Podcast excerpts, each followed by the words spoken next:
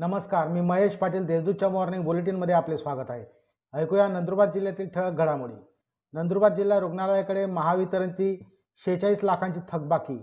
जिल्हा सामान्य रुग्णालयाकडे जवळपास शेहेचाळीस लाख रुपयांचे वीज बिल थकीत आहे. महावितरणने वारंवार पाठपुरावा करूनही रुग्णालयाने थकबाकी भरलेली नाही. त्यामुळे चौदा मार्चपर्यंत थकबाकी न भरल्यास नाईलाजास्तव रुग्णालयाचा वीज पुरवठा खंडित करण्याशिवाय पर्याय उरला नसल्याचे महावितरणने म्हटले आहे. नंदुरबार जिल्ह्यातील चित्रपटगृहे सिनेमा हॉल नाट्यगृहे शंभर टक्के क्षमतेने सुरू होणार.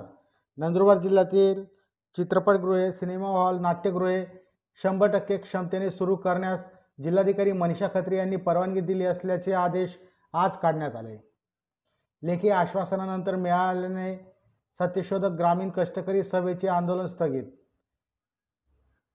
सत्यशोधक ग्रामीण कष्टकरी सभा व सत्यशोधक शेतकरी सभेच्या वतीने वन हक्क कायद्याच्या प्रभावी अंमलबजावणीच्या विविध मागण्यांसाठी विसरवाडीहून चाळीस किमी पायी मोर्चा नेत नंदुरबार जिल्हाधिकारी कार्यालयावर बिरार आंदोलन करण्यात आले. दरम्यान काल रात्री उशिरापर्यंत जिल्हाधिकारी मनीषा खत्री यांच्याशी याबाबत चर्चा करण्यात आली. दरम्यान रात्री एक वाजेच्या सुमारास लेखी आश्वासन मिळाल्याने अखेर हे आंदोलन स्थगित करण्यात आले. भाजपा व काँग्रेसने ओबीसी जनगणना बंद केली. ब्रिटिश काळापासून ओबीसी जनगणना करण्यात येत होती. परंतु भाजपा व काँग्रेसने ओबीसी जनगणना बंद केली. इम्पेरियल डाटा हा केवळ थोटांट आहे.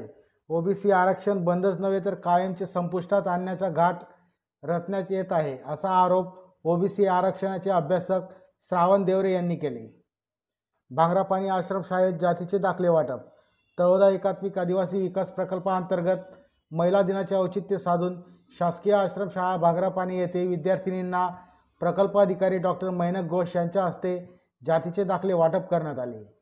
यावर त्या आजच्या ठळक घडामोडी अधिक माहिती व देश विदेशातील ताज्या घडामोडींसाठी देशदूत डॉट कॉम या संकेतस्थळाला भेट द्या. तसेच वाचत रहा दैनिक देशदूत. धन्यवाद.